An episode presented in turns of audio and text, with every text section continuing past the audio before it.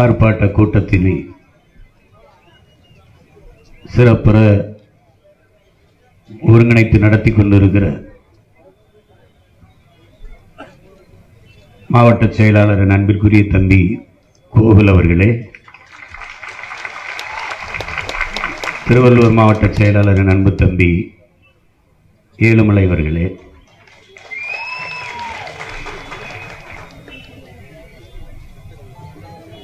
கண்டன உரையாக ஆகப்பெரும் கருத்துக்களை பதிவு செய்து சென்றிருக்கிற என் அன்பு உடன் பிறந்தார்களே, பூவுலகின் நண்பர்கள் அமைப்பை சார்ந்த என் அன்பு தம்பி வெற்றிவேல் அவர்களே, சுற்றுச்சூழல் பாசறையினுடைய தலைவர் மதிப்பிற்குரிய ஐயா மரம் மாசிலாமணி அவர்களே, இந்த பாசறையை சிறப்புற செயல்படுத்தி வருகிற என் அன்பிற்கினிய தங்கை வெண்ணிலா அவர்களே, அவரோடு உடனிருந்து உழைக்கிற என் தம்பி விஜயராகவன், வருண் சுப்பிரமணியன், பனை சதீஷ் போன்றவர்களுக்கு என்னுடைய வாழ்த்துக்களும் நன்றியும். உணர்வு எழுச்சியோடு கூடி அமர்ந்திருக்கிற எப்போதும் நான் பேரன்பு கொண்டு நேசிக்கிற என் தாய் தமிழ் உறவுகள் அனைவருக்கும் என் அன்பு வணக்கம்.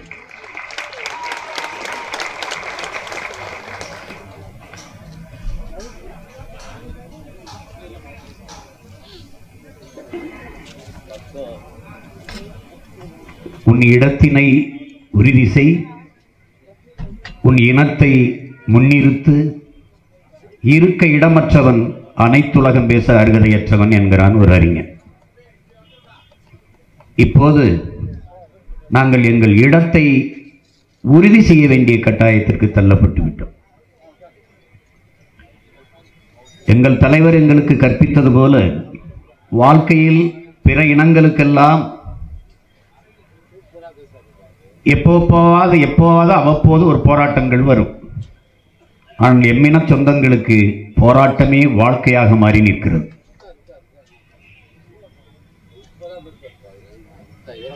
இங்கே பேசிய என் தம்பி கார்த்திக்கு கூட நாம் தமிழர் கட்சி போராட்டத்தை தூண்டுகிறது. ஆம், நாங்கள் போராட்டத்தை தூண்டுகிறோம், ஆனால் நீங்கள் எங்களை போராட தூண்டுகிறீர்கள். தொடர்ச்சியாக எங்களை போராட தூண்டிக்கொண்டே இருக்கிறீர்கள். நீங்கள் சரியாக இருந்துவிட்டால், எல்லாம் சரியாக இருந்துவிட்டால் நாங்கள் எதுக்கு போராட போகிறோம்? எங்களுக்கு என்னது பொழுதுபோக்கா? இல்லையே. நாங்கள் எங்கள் தாய் நிலத்தை காக்க போராடுகிறோம். எங்கள் வருங்கால பிள்ளைகளுக்கு வாழும் இடமாக, வாழ்வதற்கு தகுதியான இடமாக எங்கள் தாய் நிலத்தை விட்டுவிட்டு செல்ல ஆசைப்படுகிறோம். அதற்காக நாங்கள் போராடுகிறோம்.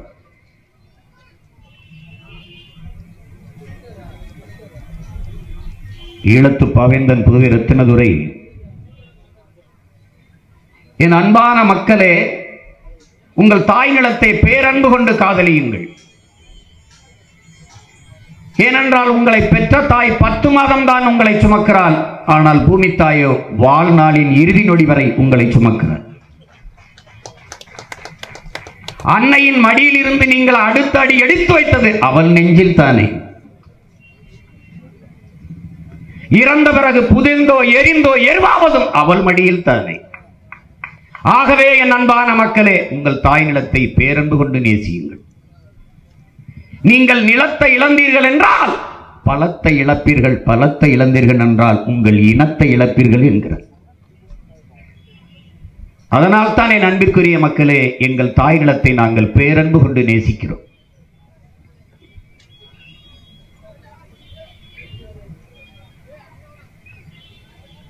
என் காற்றை, என் நீரை, என் நிலத்தை நஞ்சாக்குகிற திட்டங்களை நாங்கள் தடுத்து தற்காக்க போராடுகிறோம். அதிலிருந்து எங்கள் தாய் நிலத்தை மீட்க போராடுகிறோம். அதிகாரமற்ற எளிய பிள்ளைகளாக இருப்பதால் வீதியில் நின்று கத்திக் கொண்டிருக்கிறோம். இதே அதிகாரம் எங்களிடத்தில் இருந்தால் ஒற்றை கையெழுத்தில் எல்லாத்தையும் சரி செய்துவிடும். அதானி சுவர் எழுப்பி வைத்திருக்கிறார். நாளை எங்களிடத்தில் அதிகாரம் வந்தால் இரவோடு இரவாக சுவர் இருந்த இடம் தெரியாது தூக்கி விடுவோம். காட்டுப்பள்ளியில் சிறப்பு படையை உருவாக்கி நிறுத்தி விடுவேன். கால்வாய் பார்ப்போம் என்று நிறுத்திவிட என்ன சாகர் மாலா பாரத் மாலா.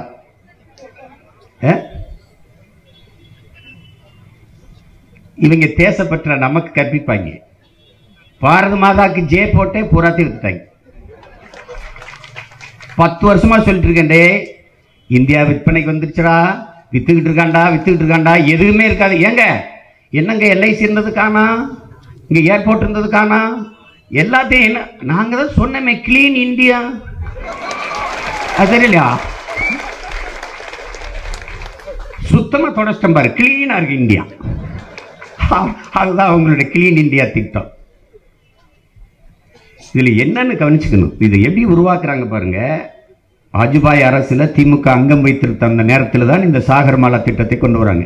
8.57 லட்சம் கோடிக்கு இந்த திட்டத்தை கொண்டு வராங்க.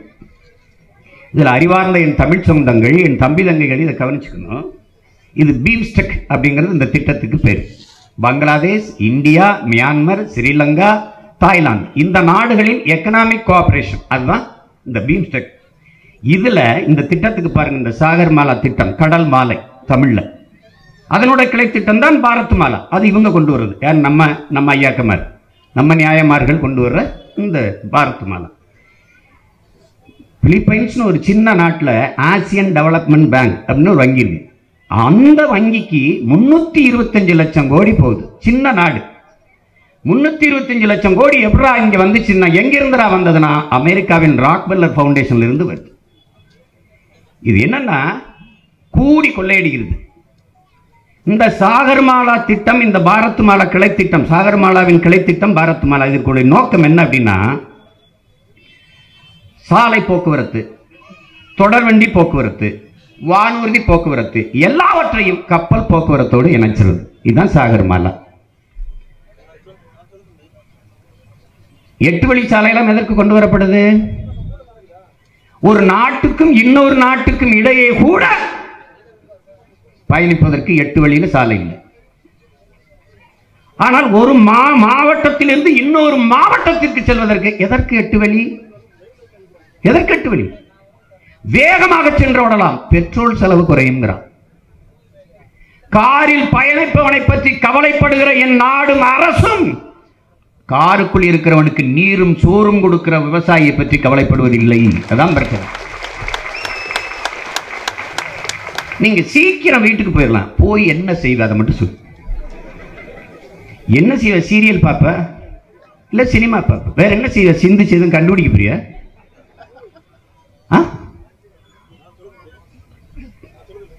நம்மை சுற்றி என்ன நடக்கிறது என்பதை அறிவார்ந்த தமிழ் சமூகத்தின் தலைமுறை பிள்ளைகள் ஆழ்ந்து கவனிச்சு தெரிஞ்சுக்கணும். இந்த சாகர்மாலா திட்டத்தின் இதுதான். இவர்கள் 12 பெருந்துறைமுகங்களை மாபெரும் துறைமுகங்களாக மாற்றுவது, சிறு துறைமுகங்களை பெருந்துறைமுகங்களாக மாற்றுவது, 200 சிறு துறைமுகங்களை மாபெரும் துறைமுகங்களாக மாற்றுவது, புதிய துறைமுகங்களை உருவாக்குவது, இதெல்லாம் இந்த சாகர்மாலா திட்டத்தில் இருக்கிற வேலை. தங்கச்சி காளியம்மாள் சொன்னது போல, ஜெர்மன் அவ்வளவு வளர்ந்து விட்ட நாடு, அவனே 2 துறைமுகம் தான் வச்சிருக்கான். எனக்கு எதுக்கு இத்தனை துறைமுகம்? காமராஜர் துறைமுகம், வஉசி துறைமுகம், தூத்துக்குடியில் வஉசி துறைமுகம். இதிலேயே 12.2 கோடி டன் தான் இந்த சரக்கு கையாளுகிற திறன். இவ்வளவுதான். மொத்த துறைமுகத்திலுமே 27.4 கோடி டன் இவ்வளவுதான் ஒரு ஆண்டு ஒன்று இருக்கு மொத்தமாவே. இந்த துறைமுக திறனில் 60 விழுக்காடு செயலற்றவை, பயன்படாதவை. 60 விழுக்காடு சும்மா தான் இருக்கு, அதுக்கே வேலை இல்லை. ஆனால் மொத்தமே 27.4 கோடி டன் தான் நீ சரக்கு கையாளுற. அப்போ அதானி கட்டுகிற ஒற்றை துறைமுகத்தில் மட்டும் 32 கோடி டன் சரக்கு கையாளும் திறனை உருவாக்க வேண்டிய தேவை என்னவர்கள்? அங்கே இருக்கிறதுக்கே அங்கே வேலை இல்லை, பயன்படலை. தம்பி வெற்றிவேல் சொன்ன மாதிரி அரசின் கையில் இருக்கிற துறைமுகங்களை ஒழித்தால்தான் அவர் லாபம் ஈட்ட முடியும். ஒரு தனி மனிதனின் லாப தேவைக்கு ஒட்டுமொத்த நாட்டை அழிப்பதை பலியிடுவதை எப்படி ஏற்பது என்பதை அறிவுச்சிறந்த என் தமிழ் சொந்தங்கள் சிந்திச்சு பாருங்க. அது ஏன் தனியா இருக்கு? நீங்க துறைமுகத்தை கட்டுற வேலை கொடுத்தீங்க, விழுங்கத்தில் கொடுத்தீங்க, கேரளாவில். ஏன் இதை நீங்க தனியா இருக்கு கொடுக்குறீங்க? ஏர்போர்ட் அவர் கட்சிக்கிறாரு, அதானி ஏர்போர்ட், அதானி போர்ட். பாருங்க, ஒரு பட்ஜெட் போடுறாங்க, நிதிநிலை அறிக்கை. இந்தியாவிலே ஒரே ஒருத்தர் பாராட்டியிருக்கிறாரு. யாரு? அதானி. நாட்டின் வளர்ச்சிக்கு ஏற்ற சிறந்த பட்ஜெட் என்று சொல்றார். இதுல இருந்து என்ன தெரியுது? பட்ஜெட் போட்டதே அவருக்காகத்தான். பாராட்டுறது. என்ன கேட்டாங்க, அதானி பாராட்டுக்கார? அவர் தானே பாராட்டுவாரு. பட்ஜெட்டே அவருக்காக தான் போடப்பட்டிருக்கு, அவருக்கு தான் போடப்பட்டிருக்கு. நாம என்ன கேட்கிறோம்? தனியார்மய தாராளமய உலகமய பொருளாதார கொள்கையை நீங்க ஏற்றுக்கொண்டுட்டீங்க, சரி. அப்படின்னு நாங்கள் என்ன சொல்றோம்? எல்ஐசியை தனியார் நடத்தணும், துறைமுகத்தை தனியார் கட்டணும், பராமரிக்கணும், ஏர்போர்ட்டை தனியார் நடத்தணும், அவரே பார்த்துக்கிறது, ட்ரெயினை அது தொடர் வண்டி தனியார்ட்ட கொடுத்துடணும், கல்வி நிலையங்கள் தனியார் நடத்துவாங்க, மருத்துவமனைகள் தனியார் நடத்துவாங்க, சாலை போடுதல் பராமரித்தல் தனியார் நடத்துவாங்க, மின் உற்பத்தி விநியோகம் அது அம்பானி பார்த்துப்பாரு.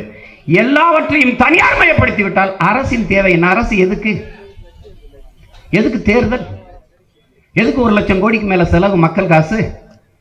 நாங்க என்ன சொல்றோம்? 5 வருஷம் இந்தியாவின் விலை 80 லட்சம் கோடியா சொல்லு, ஒரு விலையை போடு, போட்டா ஏலத்தை போடு, அதானி எடுப்பா ஒரு 5 வருஷத்துக்கு, அம்பானி ஒரு 5 வருஷத்துக்கு, ரெண்டு விட்டு போ சாமி, ஏலம் விடு. அரசை விட தனியார் முதலாளி சிறப்பாக நிர்வாகம் செய்கிறார் என்றால் அரசு எதற்காக?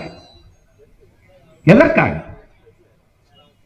அரசு நடத்துகிற எல்லாம் இழப்பில் வரும், அதையே தனியார்ட்ட கொடுத்தால் லாபம் வரும் என்றால் அப்போ அரசு ஒத்துக்கிறதா எங்களுக்கு நிர்வாகம் செய்ய தெரியலைன்னு? எப்படி இருக்கு? அப்ப அரசு நாங்கள் சரியில்லாத அரசு என்று ஒத்துக்கொள்கிறதா? என்ன கொடுமை பாரு. சுத்தி பார்த்தா வெறும் தொழிற்சாலை, ஆனால் மின் நிலையம், அந்தந்த இது ஒரு போக கூண்டுகளும் கம்பிகளும் கிம்பிகளும், மக்கள் வாழ்விட மாதிரியே இல்லையே, முடிச்சுட்டான். அனல் மின் நிலையத்திலிருந்து போகிற, இப்போ என் தங்கச்சி வெண்ணிலா விட சொன்னாங்க பாருங்க, இங்கே போகிற அந்த உலர் சகதி வந்து அப்படியே போய் அது அப்படியே போய் என்ன பண்ணுது? 1000கணக்கான ஏக்கரில் படிஞ்சு நிலமெல்லாம் நஞ்சாயிடுச்சு. கீழே இறங்குனா அப்படி சாம்பல் புகையாக பறந்துடுது, சட்டை கண்ணெல்லாம் எரியுது, சட்டை மேலெல்லாம் வெறும் தூசி.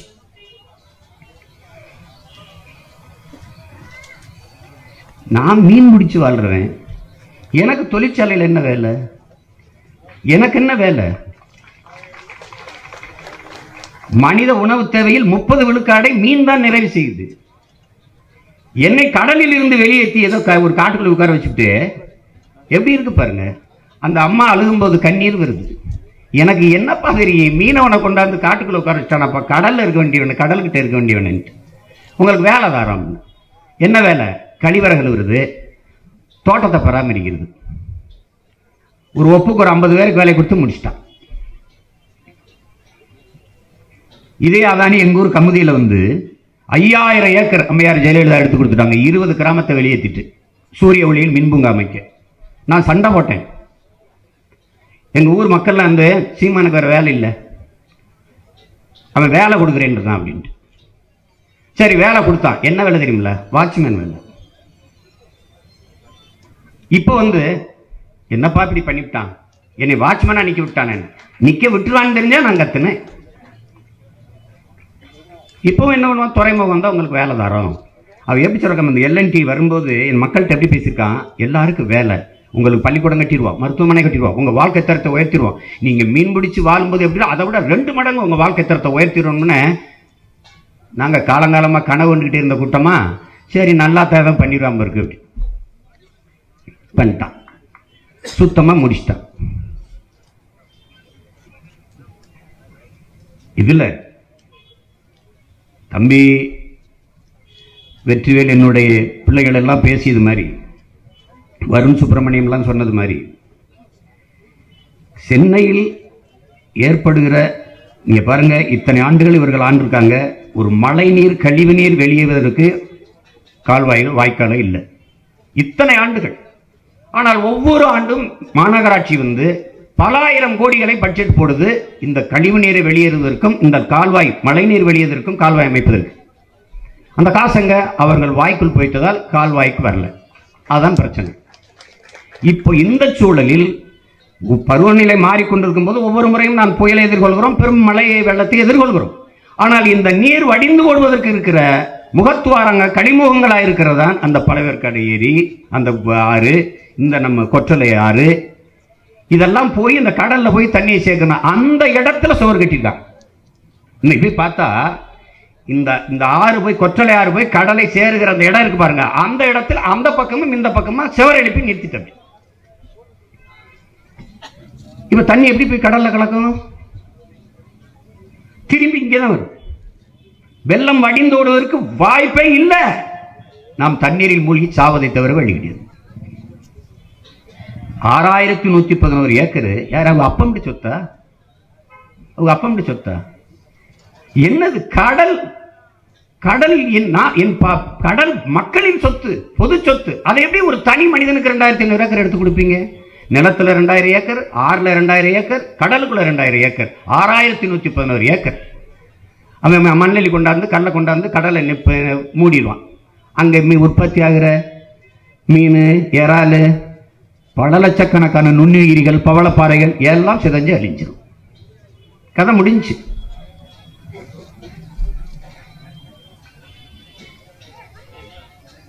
அப்போ இப்போ நாங்கள் போய் பார்க்குறோம் காட்டுப்பள்ளியில் சுற்றி ஒரு சுவரை கட்டி ஒரு என்ன சொல்றது, ஒரு சிறை மாதிரி வச்சுருக்காங்க. திறந்த வெளியில் சிறையில் வச்சுருக்காங்க அந்த காட்டுப்பள்ளி மக்களை.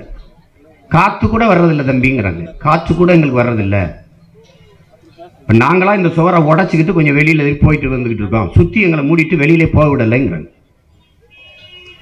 இந்த நிலை ஒட்டுமொத்த தமிழக மக்களுக்கும் வந்துடக்கூடாது. அதுக்குள்ளே நாம் விழித்துக் கொள்ள வேண்டும், எச்சரிக்கையாக நின்று போராடணும். தம்பி வெற்றிகள் சொல்கிறார்ல, சண்டை செய்யணும்னு. நாம் நின்று சண்டை செய்யணும், நின்று சண்டை செய்யணும். சண்டை செய்தவர்களினுடைய பிள்ளைகள் நாம். புதுசா சண்டை போடல, புதுசா சண்டை போடல. இதேதான் தலைவன் எப்படி இருக்கணும்? செல்போன் கோபுரம் அமைக்கிறதுக்கு, அலை கோபுரம் அமைக்கிறதுக்கு வந்து தலைவர்கிட்ட வந்து அனுமதி கேட்கிறாங்க தமிழீழத்தில். அந்த அலைக்கோபுரத்தை அமைச்சா அந்த அதிர்வில் வந்து, அந்த அலைவீச்சில் வந்து, அலை அதிர்வில் வந்து சிட்டுக்குருவி, மைனா இதெல்லாம் செத்துருமில்ல அப்படின்னா, ஆமாம் செத்துரும். அப்போ எனக்கு வேணாம், நீங்கள் எடுத்துகிட்டு போங்க. அந்த பாதிப்பெல்லாம் ஏற்படாத ஒரு ஒரு அலைக்கோபுரம் வரும்போது நான் என் பூமியில், என் நிலத்தில் நட்டுக்கிறேன், கிளம்புங்கன்ட்டு. சிங்களர்கள் அந்த பக்கம் நிற்கிறாங்க. குறுக்க பெரிய ஆறு, அணை இருக்குது. நம்மளுடைய தளபதிகள் சொல்கிறாங்க, அணையை உடைச்சி விட்டோம்னா வெள்ளத்தில் அப்படியே இழுத்து அவர்கள் நிறைய பேர் மூழ்கி இறந்து போவதற்கு வாய்ப்பு இருக்குன்னா அப்படி இது பண்ணிடலாம், நம்ம அணையை உடச்சி விட்டுடலாம்னு. இப்போ தலைவர் சொல்கிறாரு, நீ அணையை உடச்சி விட்டு தண்ணி இழுத்துட்டின்னா இங்கே இருக்கிற என் மண்ணின் வளம் அந்த தண்ணியோடு அரிச்சிட்டு ஓடி போயிடும், அது வருங்கால பிள்ளைகளுக்கு பாதிக்கும், வேணாம் அப்படி செய்யாதன்றார். அதுதான் தொலைநோக்கு. இதுக்கெல்லாம் கையெழுத்து போட்டது யார் தெரியுமில்ல? திராவிட திருவாளர்கள் தான். கமிஷன் பாய்ஸ், வெறும் கமிஷனுக்கு. மாறி மாறி ரெண்டு பேரும் இந்த நஞ்சாக்குற நாசகார திட்டங்களை கொண்டு வந்து முடிச்சிட்டான். காற்றை பூரா மாசுபடுத்தி விட்டு தூய காற்றுக்கு 4150 கோடி மத்திய அரசு பட்ஜெட் போடுது. தூய காற்று, காட்டையெல்லாம் வெட்டி ரோட்டை போட்டு விட்டு காற்றுக்கு, தூய காற்றுக்கு நிதி ஒதுக்கிய பெருந்தகைகள் இந்த நாட்டின் ஆட்சியாளர்கள். அன்பிற்குரியவர்களே, காற்றை எப்படி கொடுப்பீங்க? ஒரு பலூனில் வச்சு, மூக்கில் வச்சு உறிஞ்சி கேம்பியெல்லாம், இல்லை சின்ன சின்ன சிலிண்டரில் இடுப்பில் கட்டி விட்டு விட்டு மூக்கில் குழாயை மாட்டி விட்டுருவீங்களா? ஏன்னா உங்களுக்கு அறிவுங்கிறது இருக்கா இல்லையா? என்னது கொடுமை கொடுமை. இவங்களை வச்சுக்கிட்டு என்ன செய்யறது சொல்லுங்க? வேளாண் சட்டம்னு ஒன்று கொண்டாந்தாங்க. அது நல்ல சட்டம்னா பிரதமர் வந்து நல்ல சட்டம், இப்படி இப்படி நல்ல சட்டம் விளக்குங்க. இந்த சட்டத்தில் நல்ல சட்டம் என்று சொல்லுகிற பெருந்தகைகள் சொல்லுகிறார்கள். நம்பிக்குரியவர்களை, இந்த சட்டத்தால் விவசாயிகளுக்கு பாதிப்பு ஏற்பட்டால் அரசு பொறுப்பேற்காது. எப்படிப்பட்ட அரசு? அதான் நல்ல சட்டம் தானே, அப்புறம் பாதிப்பு ஏற்படுது. பாதிப்பு ஏற்படும், ஏற்பட்டால் என்ன பண்ணணும்? அரசு பொறுப்பேற்கும் என்று சொல்லு. அப்ப நீ நேர்மையான அரசு, சரியான அரசு.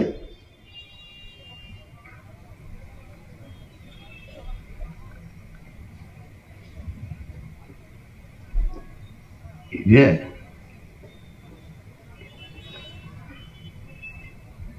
அன்பிற்குரிய தமிழ் சொந்தங்கள், இங்கு பேசியவர்கள் குறிப்பிட்டது போல இது வட சென்னைக்கு மட்டும், எண்ணூர் பகுதிக்கு மட்டும், திருவொற்றியூருக்கு மட்டும் பாதிப்பு என்று நான் பார்க்கல.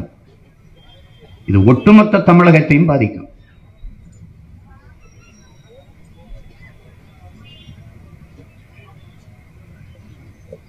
அங்க இருக்கிற சூழியல் ஆர்வலர்கள் நாம் எல்லோரும் ஒன்றிணைந்து பெரும் போரை இந்த அதானி துறைமுகத்துக்கு எதிராக நாம் தொடுக்க வேண்டியது இருக்குது. இந்த உலகம் மனிதனுடையது இல்லை, பல லட்சக்கணக்கான உயிர்களின் உடைமை இந்த உலகம். அங்கே பல்லுயிர் சூழல், அது பல்லுயிர் பெருக்கம், ஒன்றை ஒன்று சார்ந்து இருக்குது. அங்கே வாழுகிற மக்கள் மீன், நண்டு, இறால் இதுகளை பிடித்து வாழ்ந்து கொண்டிருந்தார்கள். இப்போ அவர்கள் வாழ்வாதாரம் போயிட்டது. அவன் போட்டு கட்டிட்டா மொத்தமாக முடிஞ்சிடும். அதற்குள் நாம் விழிப்புணர்வோடு நின்று தொடர்ச்சியாக போராடி, எப்படி போராடி டெல்லியில் வேளாண்குடி மக்கள் போராடி கொண்டிருக்கிறார்கள்ல, அதுபோல போராடணும்.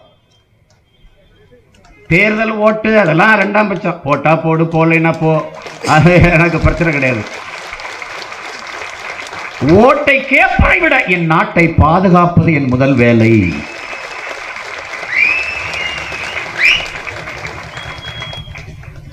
யார் ஆட்சிக்கு, நாங்கள் ஆட்சிக்கு வந்தால் போராட வேண்டியதில்லை, எவர் ஆட்சிக்கு வந்தாலும் நாங்கள் போராடுவோம். நீ தானே கையெழுத்து போட்ட, திரும்ப பெரு, திரும்ப பெரு. சரி, எவ்வளோ கமிஷன் வாங்கினா அதையா சொல்லு, அதையா சொல்லு. கடலுக்குள்ள, நிலத்துக்குள்ள, கடலுக்குள்ள ஆற பறித்து கொடுக்கறது, கடலை பறித்து கொடுக்கறது ஒரு தனி மனிதனுக்கு எவ்வளோ பெரிய கொடுமை பாருங்க. இந்த வேளாண் சட்டமும் கொண்டு வரப்பட்டது அதானி அம்பானிக்காகத்தான். அவர்கள் ஹரியானாவில் 23 ஏக்கரில் பல லட்சக்கணக்கான டன் உணவுப் பொருளை சேமித்து வைக்கிற கிடங்குகளை உருவாக்கிவிட்ட பிறகுதான், 15க்கும் மேற்பட்ட சேமிப்பு கிடங்குகளை உருவாக்கிவிட்ட பிறகுதான் இந்த சட்டமே கொண்டு வரப்படுது.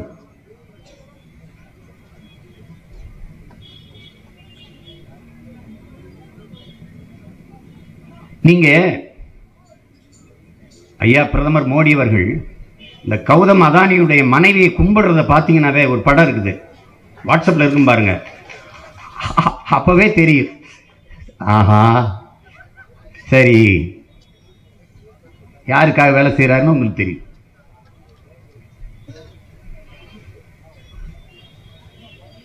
என்ன பாடுபட்டாவது இந்த சாகர்மாலா திட்டத்தை, அதற்காக உருவாக்கப்படுகிற இந்த அதானி துறைமுகத்தை நாம் தடுத்து நிறுத்தியாக வேண்டும். இவர்கள் விரைந்து, இப்போ கூட பாருங்கள், இந்த பட்ஜெட் 8 வழி சாலைக்கு அவங்க நிதி ஒதுக்கியிருக்காங்க. 8 வழி சாலை உறுதியாக போடப்படும். காரணம் யாருக்கு? அதானிக்கு தான். இப்போ இவங்க கிட்ட ஒரு கேள்வி எழுப்பும். இப்போ ஏற்றுமதி இறக்குமதி செய்வோம் என்று சொல்றாங்க இந்த துறைமுகத்தில். நம்ம ஒரு கேள்வியை கேட்போம், எதை ஏற்றுமதி செய்வீர்கள், எதை இறக்குமதி செய்வீர்கள்? என்னுடைய வளங்களை எல்லாம் சுரண்டி கொள்ளையடித்து ஏற்றுமதி செய்வீர்கள். வெளிநாடுகளெல்லாம் தடை செய்யப்பட்ட நிறுவனங்களை கொண்டு வந்து பாருங்க, 1 டன் எடையுள்ள கார் தயாரிக்கிறதுக்கு 4,50,000 லிட்டர் தண்ணீர் தேவைப்படுது. 3 டன் எடையுள்ள கார்கள்லாம் இங்கே தயாரிக்கப்படுது. நல்லா கவனிச்சுக்கணும் நீங்க. ராக்கெட்டுக்கு பாகங்கள் தயாரிக்கிற அமெரிக்கா, இந்த நாடுகள் எல்லாம் திருப்பூர்ல ஜட்டி பண்ணி வாங்கிட்டு போதே ஏன்? எதற்காக? ஒரு உள்ளாடை தயாரிக்க 250 லிட்டர் தண்ணீர் தேவைப்படுது. 250 லிட்டர் ஏன் அவனால தயாரிக்க முடியாதா? தெரியும், ஆனால் கண்ணுக்கு தெரியாத களவு போகும் மறை நீரை பாதுகாக்கிறான். அதான் முக்கியம்.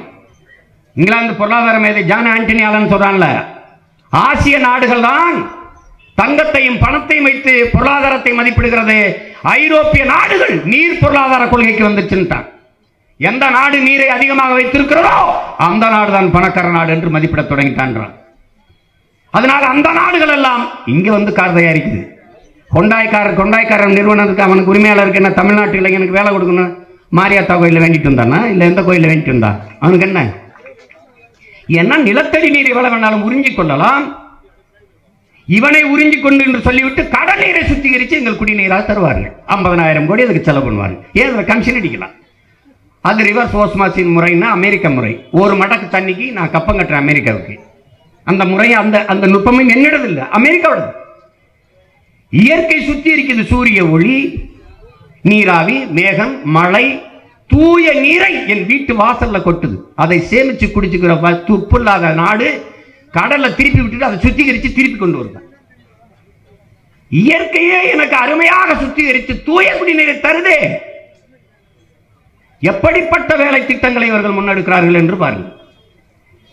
இப்ப மறுபடியும் 8 வழிச்சாலையை போடுவார்கள்.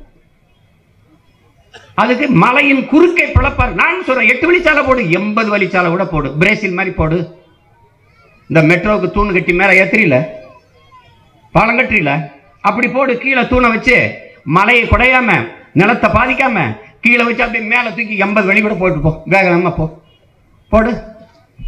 நீ தான் டெவலப் பேசுறியப்பா, வளர்ச்சி பேசுறியே. வளர்ச்சி என்று இவர்கள் எதை கற்பிக்கிறார்களே அன்பிற்குரிய சொந்தங்களே? சிறியதே அழகு என்று புத்தகத்தை எழுதியிருக்கிற ஈஎஃப் மாஸ்டர் சொல்றார், உன்னால் உருவாக்க முடியாத ஒன்றை அழிக்கிற உரிமையை உனக்கு எவன் தந்தது? மணலை நீ உருவாக்க முடியுமா? ஏன் அழித்தாய்? ஏன் அழிவித்தாய்? மலையை நீ உருவாக்குவியா? இயற்கையின் பெருங்கொடை, அதை ஏன் எம்சாண்டு நொறுக்குகிறாய்? கற்குவாரி நொறுக்கி என்ன பண்ற? ரோடு போடுற, மண்ணை வச்சு மாடி கட்டுற. எப்படி வாழ்வ? உன் நிலம் பாலைவனமா மாறிடாதா? ஆயிராதாய் நண்பிற்குரியவர்களே, ஒரு நாட்டின் எதிர்காலம் என்பது அந்த நாட்டின் வகுப்பறையில் தீர்மானிக்கப்படுதுங்கிறார். ஒரு நாட்டின் எதிர்காலம் அந்த நாட்டின் பள்ளிக்கூடங்களில் வகுப்பறையில் தீர்மானிக்கப்படுது. ஒரு நாட்டின் நலன் என்பது அந்த நாட்டின் வீட்டில் உள்ள ஒவ்வொரு வீட்டில் உள்ள சமையலறையில் தீர்மானிக்கப்படுகிறது. ஒரு நாட்டின் வளம் என்பது அந்த நாடு பெறுகிற மழையின் வளத்தை பொறுத்தது. அந்த நாட்டின் மழையின் வளம் என்பது அந்த நாடு பெற்றிருக்கிற மலைகளின் வளத்தை பொறுத்தது. மலைகள் அதிகமாக இருந்தால் மழை பொழிவு அதிகமாக இருக்கும். காரணம், மலை முகடுகளில் உயர்ந்து 100 அடி 200 அடிக்கு இருக்கிற மரங்கள் மேகத்தை அறுவடை செய்து பூமிக்கு மழையாக கொண்டு வருகிறது. அது அருவியாக வருகிறது, பிறகு ஆறாக ஓடுகிறது. இதுதான் இயற்கை. அந்த மலை மேல் இருந்த மரங்களை நட்டது யார்? மனிதர்கள் அல்ல, அவ்வளவும் பறவைகள் நட்டு வளர்த்தது. அதுதான் எங்க ஐயா மரம் ஆசுராமணி சொல்றார். அந்த பறவைகள் செத்து போதங்க. அங்க வந்து உட்கார்ந்து கூடியிருந்த பறவைகள் எல்லாம் எங்க காணா? சீமை, கருவேலை எதுவுமே இல்லாமல் செழித்து வளரும். அது கருகி தீஞ்சு போச்சு. ஏன்? நிலம் நஞ்சாயிடுச்சு. இதை ஆழ்ந்து அறிந்து கொள்ளணும். அவன் சொல்றான்ல, மண்ணின் வளத்தை கொள்ளையடிப்பதை யார் உங்களுக்கு வளர்ச்சி என்று கற்றுக் கொடுத்ததுங்கிறான். அமெரிக்க பொருளாதார அடியாளின் வாக்குமூலத்தை எழுதிய ஜான் பெர்கின் சொல்றாங்க, உங்கள் கண் முன்னே உங்கள் வளங்கள் கலவுவதை பார்த்து கொண்டிருக்க நீங்கள் சபிக்கப்பட்டு விட்டீர்கள். அந்த நிலையிலிருந்து நாம் எச்சரித்து எழுந்து கொள்ளணுமே நம்பிக்குரிய சொந்தங்களே. விட்டுறக்கூடாது.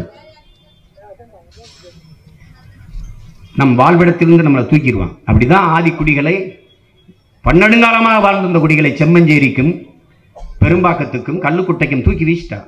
அப்ப அந்த இடத்தை யாருக்கு கொடுப்பீங்கன்னு கேட்டேன். பதிலே சொல்லுங்க.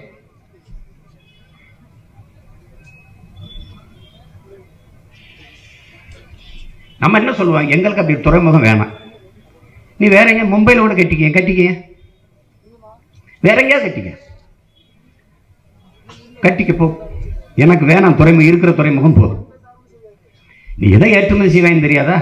இங்க எடுக்கிற மீத்தேனு ஈத்தேனு எல்லா வளத்தையும் எடுத்துட்டு போயிட்டு வெங்காயம், பருப்பை இறக்குமதி செஞ்சு தருவேன். அதான் செய்தார்கள் கடந்த ஆண்டுகள்ல.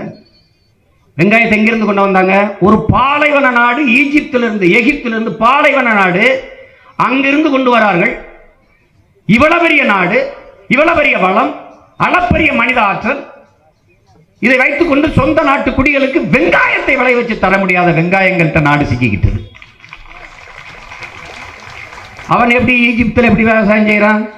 பாலைவன மணலை தள்ளிட்டு அதில் கீழே பாலித்தீன் சீட்டை போட்டு அது மேலே மண்ணை கொண்டு கொட்டி அதில் வெங்காயத்தை விளைய வச்சு நமக்கு அவன் ஏற்றுமதி செஞ்சு விடுறான். பருப்புக்கு பக்கத்து நாட்டில் பல்லடிச்சு கையேந்துறது, வெங்காயத்துக்கு வேறு நாட்டில் கையேந்துறது.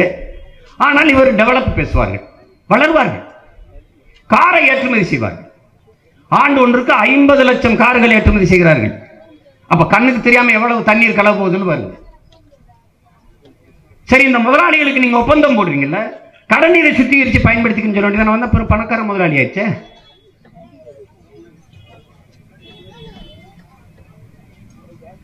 இந்த பெரும் முதலாளிகள் உற்பத்தி செய்கிற பொருட்களை விரைந்து எடுத்துச் செல்வதற்கு, இந்த கண்டெய்னர் லாரிகளை விரைந்து எடுத்துச் செல்வதற்காகத்தான், அந்த வசதிக்காகத்தான் 4 வழிச்சாலை 8 வழிச்சாலை. மக்கள் போவதற்கல்ல.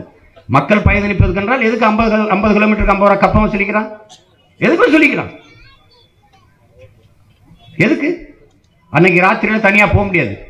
முகமுடிய கொள்ளக்காரன் முகத்தை கட்டிக்கிட்டு கத்தியை காட்டிட்டு டக்குன்னு ஏய் எட்ரா காசம்பா, இன்னைக்கு கட்டையை குறுக்க போட்டு எட்ரா காசுங்கிறான். அது ரா கொள்ளை, இது ரா பகல் கொள்ளை. என்னது? அன்னைக்கு தனி மனுஷன் திருந்தா இன்னைக்கு கவர்மெண்ட்டே திருடுது.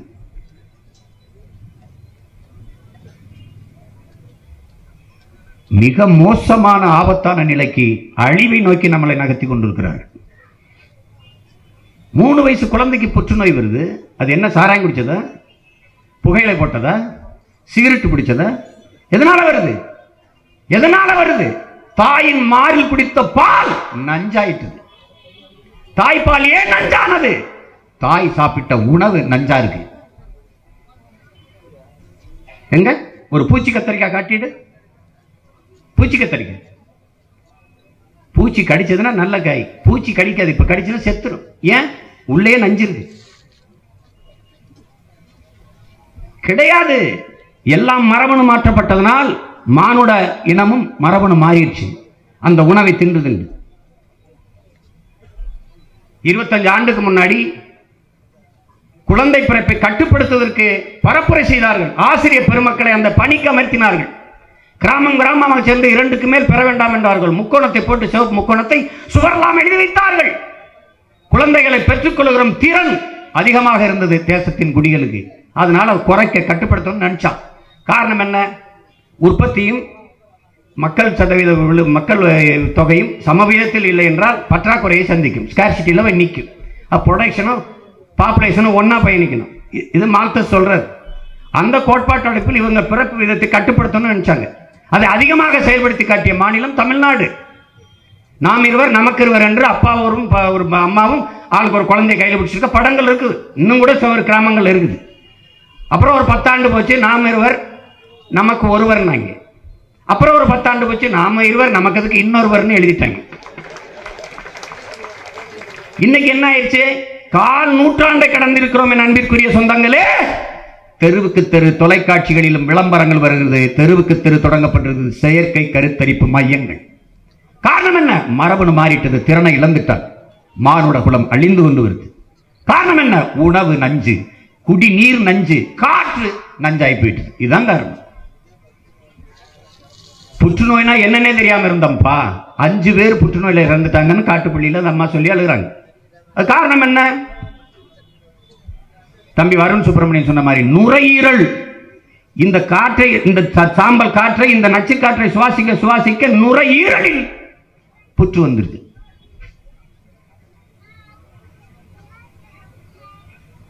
அதனாலதான் சொல்லுகிறோம் என் அன்பிற்குரிய மக்களை, குடிக்கிற நீரை வியாபார பொருளாக்கிய ஒரு நாடு, அறிவை வளர்க்கும் கல்வியை விற்பனை பண்டமாக மாற்றிய ஒரு நாடு, உயிரை காக்கும் மருத்துவத்தை தனிப்பெரும் முதலாளிகளின் லாப வேட்டைக்காக தாரை வார்த்து கொடுத்த ஒரு நாடு, தேசத்தின் குடிகளுக்கு நடக்க பயணிக்க சரியான பாதையை போட்டுத்தர வக்கற்ற நாடு, நாடே அல்ல என் அன்பிற்குரியவர்களே, நரகம் என்பதை நீங்கள் புரிந்து கொள்ள வேண்டும்.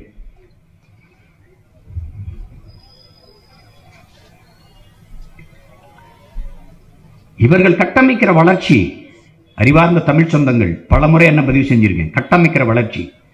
பட்டினி கிடந்து நாட்டின் குடிகள் செத்தால் கட்டையில் எரிக்காமல் கரண்டில் எரிப்பதை டெவலப் வளர்ச்சி என்று சொல்கிறார். ஒரு விளம்பரம் வரும், நான் பலமுறை பேசியிருக்கேன். ஒரு தங்கச்சி 5 குடத்தை வச்சுக்கிட்டு நிற்பான், ஒருத்தன் மோட்டர் பைக்கில் வருவான், அப்படியே அவள் கையை அப்படி காட்டுவா, அவள் அப்படி ஏற்றிக்கிடுவான், அந்த பொண்ணை மறுபடியும் கையாட்டிட்டு குடத்தை பிடிச்சிட்டு போகும். அந்த சாக்கப் சருக்கு ஒரு சாட்டு போடுவான், குண்டும் குழியுமா ரோடு இருக்கும், அதை அப்படியே குலுங்கி குலுங்கி குலுங்கி குலுங்கி குடம் விழலையாம், தடுமாறலையாம், அவ்வளோ ஸ்மூத்தாக பயணிக்குதான். பைத்தியக்காரன் நாயே, பைத்தியக்காரன் நாயே, சாக்கப்சர் நல்லா இருக்குதுன்னு காட்டாதடா, ரோடை நல்லா போடுறா, ரோடை நல்லா போடுறா. ஐயோ ஐயோ, அந்த எண்ணூருக்கு போகிறதுக்குள்ள நாங்கள் பட்டப்பாடு ரோடு அவ்வளவு கேவலமாக இருக்கு. ஆனால் துறைமுகம் வந்துடும், டெவலப்.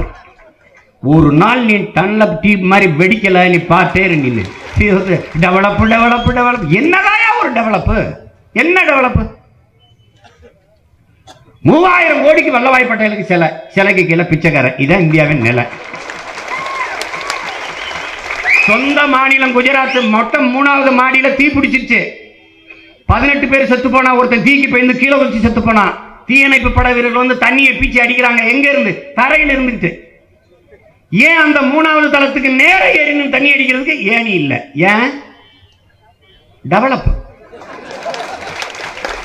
3000 கோடிக்கு செலவைத்த நீ 30000 ரூபாய்க்கு ஒரு ஏணி வாங்கி கொடுக்க துப்பு இல்லை. கொரோனா வந்தோடனே வெண்டிலேட்டர் இல்லை. எங்கப்பா அது? என்னப்பா அப்படின்னா இறக்குமதி. அப்பதான் தெரியுது இவங்க லட்சணம், கொடுமை.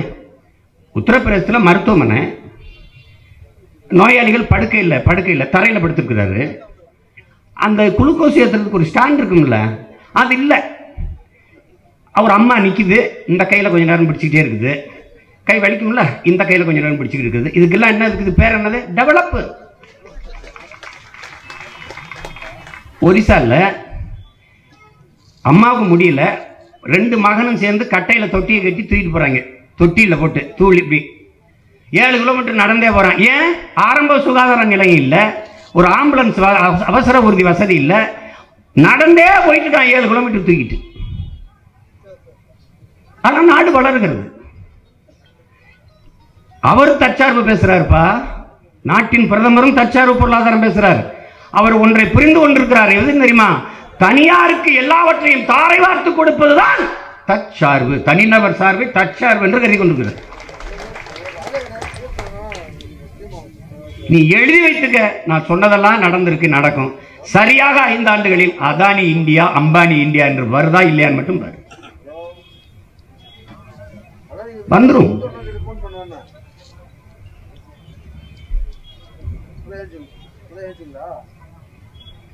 இதே இந்த சாகர்மாலா திட்டத்தை காங்கிரஸ் ஆட்சிக்கு வந்தவுடனே பேரை மட்டும் மாத்திக்கிட்டான், தேசிய கடல்சார் அபிவிருத்தி திட்டம். அதேதான் நான் சொல்லுறேன், 2 பேருக்கும் பார்ட்டி சேஞ்ச் இருக்கு, நோ பாலிசி சேஞ்ச். கட்சி வெவ்வேற, கொள்கை ஒன்றுதான், கூடி கொள்ளை அடிக்கிறது, எல்லாவற்றையும் தனியார் முதலாளிகிட்ட கொடுத்துட்டு புரோக்கர் கமிஷனை வாங்கிட்டு கம்முன்னு இருக்கிறது, அதுதான் வேலை. அதனால தான் நான் சொல்றேன், சீஃப் மினிஸ்டரா ஆல் இந்திய புரோக்கர்ஸ், பிரதமரா இன்டர்நேஷனல் புரோக்கர். சந்தை பொருளாதாரத்தை ஏற்றுக்கொண்டு விட்ட ஒரு நாட்டின் தலைவன் உள்நாட்டு வெளிநாட்டு பெரும் முதலாளிகளுக்கும் சொந்த நாட்டு மக்களுக்கும் இடையே தரகு வேலை செய்ய முடியுமே ஒழிய தரகர் தலைவனாக இருந்து சேவை செய்ய முடியும். சந்தையில் எப்போதும் வர்த்தகம் தான் நடக்குமே ஒழிய மக்கள் வாழ்க்கை நடக்காது. நண்பிற்குரியவர்களே, வர்த்தகம் செய்ய வந்த வியாபாரி வியாபாரம் முடிந்தவரது கூடாரத்தை காலி பண்ணி போவது போல ஒரு நாள் இந்த முதலாளிகள் காலி பண்ணி போவார்கள். இதே இந்த ஹொண்டாய் நிறுவனம் நிலத்தடியில் தண்ணி இல்லை, கார் தயாரிக்க முடியாது என்றால் ஒரே ராத்திரியில் கூட்டிட்டு போயிடுவான். நோக்கியா போல 2000 கோடிக்கு மேல கடனை வேற வச்சுட்டு போயிட்டான்.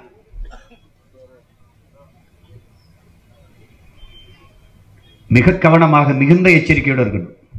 இதுக்கு ஒரே ஒரு வழிதான் இருக்குது. என் மக்களுக்கு நான் சொல்றேன், என் நாடும் என் மக்களும் நிம்மதியாக நல்லபடியாக வாழ வேண்டும் என்றால் நாம் தமிழர் கட்சி ஆள வேண்டும் என்பதை நீங்கள் கவனத்தை வச்சு வேலை செய்யும்.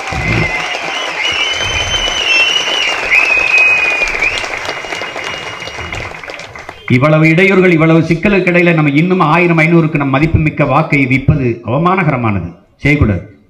ஓட்டு நம் உரிமை, வலிமை மிக்க ஆயுதம்.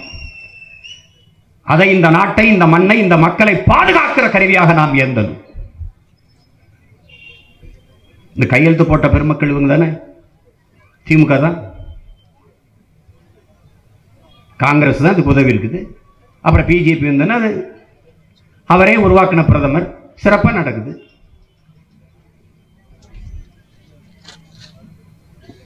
அது என்ன கொடுமைன்னா, அங்கே தம்பிகள்லாம் சொல்கிறாங்க, ஏதாவது ஒன்று போய் நம்ம ஒரு போய் சொன்னால் மாவட்ட ஆட்சியர்கிட்ட போய் முறையிட்டா உங்களை தொலைச்சி போடுவேன்றாரு மாவட்ட ஆட்சியர். காவல் நிலையத்தில் போய் சொன்னால் உடனே நம்ம மேலே தான் எஃப்ஐஆர் போடுறாங்க. எப்படி இருக்கு?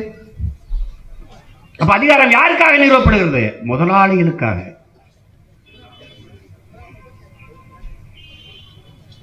இதனால தமிழ் இளம் தலைமுறையினர், குறிப்பாக என் தம்பி தங்கைகள் விழித்துக் கொள்ளணும். இல்லை என்றால் நாம் வாழ்வதற்கு இடமற்று கொல்லப்படும், சொந்த நிலத்தில் அகதிகளாக்கப்படும்.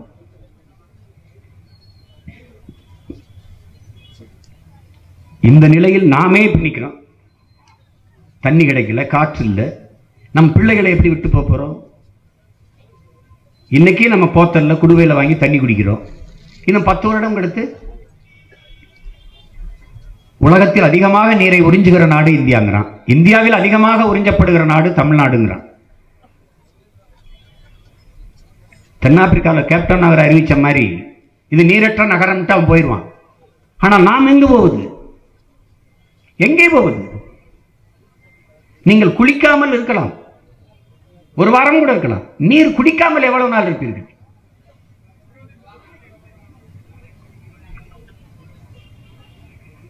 ஆனால் நமது நீரையும் காற்றையும் நிலத்தையும் நஞ்சாக்கும் இந்த நாசகார திட்டங்களை நாம் தடுக்கணும். நமக்கு அப்படி ஒன்றும் வேலை வாய்ப்பு வர வேணாம், அப்படி ஒன்றும் அதானி நமக்கு ஒரு துறைமுகத்தை கட்டி நம்மளெல்லாம் வாழ வைக்க வேணாம். அது தேவையில்லை, அப்படி ஒரு வளர்ச்சி எனக்கு தேவையில்லை. இந்த அனல் மின் நிலையம், அணு உலை, இதில் தான் மின்சாரம் தயாரிக்க முடியுமா?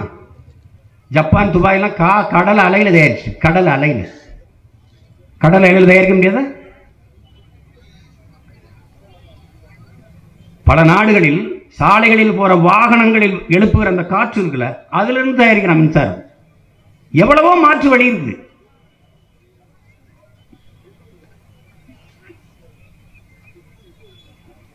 எல்லாத்தையும் விட்டுட்டு மக்களை சாகடிக்கிற இந்த நச்சு ஆலைகளை உருவாக்கி இதெல்லாம் தடுப்பதற்கு நாம் வலிமைமிக்க அரசியல் படையாக மாறவில்லை என்றால் கடினம்.